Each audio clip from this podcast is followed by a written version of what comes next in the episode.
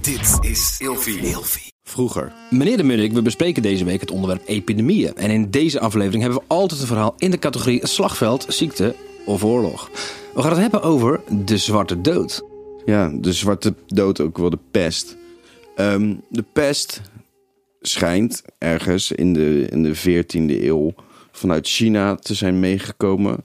Het komt aan bij kooplieden in Genua op een boot waar de ratten zitten. En op de, de vlooien die op de ratten zitten schijnt dus de pest in die vlooien voor te komen. En die springt over op de mens. En zorgt ervoor dat ongeveer een kleine 75 tot 100 miljoen dodelijke slachtoffers wordt gemaakt. Dat is wel veel, hè? Ja, dat is echt heel veel. Ja.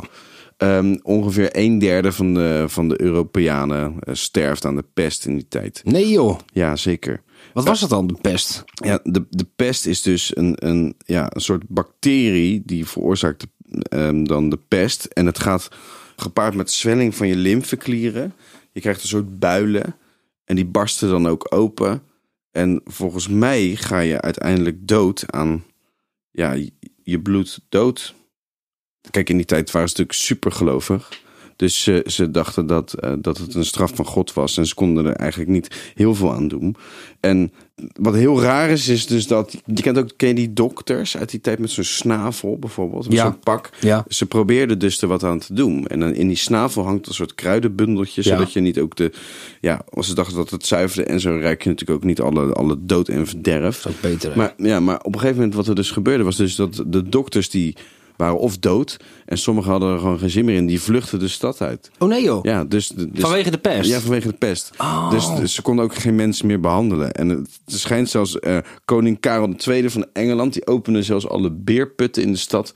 om met de stank eh, de pest te proberen te verjagen. Ze, had- weet je, ze hadden er geen antwoord op. En om, omdat... zij dachten dus van we gaan allemaal ziek en we gaan gewoon heel veel stank genereren. Ja. Dan gaat een ziekte Ja, dan weg. gaat de Ben ziekte je niet weg, helemaal goed bij ja. je hoofd. Die Eh, vlooien nee. gaan misschien weg. Ja, nou, en wat er dus gebe- ge- gebeurde is dat ehm, je, je kan de pest dus niet verklaren. Je denkt dat het een straf van God is. Nou, dan, dan moet je dus ja, een zondebok gaan zoeken. Ja. Nou, eh, noem eens een zondebok in de geschiedenis. Wat, wie, een, een bepaald volk wat altijd wordt gepest en of altijd wordt achterna gezeten. De joden? Ja, absoluut. Nee. Ja, ja, ja. Dus de, de Joden kregen de, de schuld van de pest. Het was een straf van God. En ehm, daardoor werden dus weer pogroms. Hè, dat zijn dus een soort van. eh, Maar een gekke vraag, maar zaten er veel joden in Azië dan?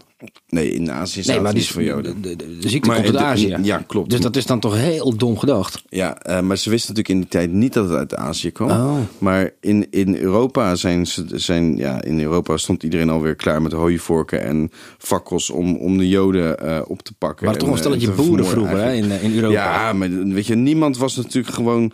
eh, ja, niemand wa- had het. eh, was geleerd en, en geletterd, weet je wel. Dus eh, het, het kwam zelfs zo dat er in Frankrijk. is er een arts gemarteld. En die heeft toen moeten bekennen dat de Joden een plan hadden.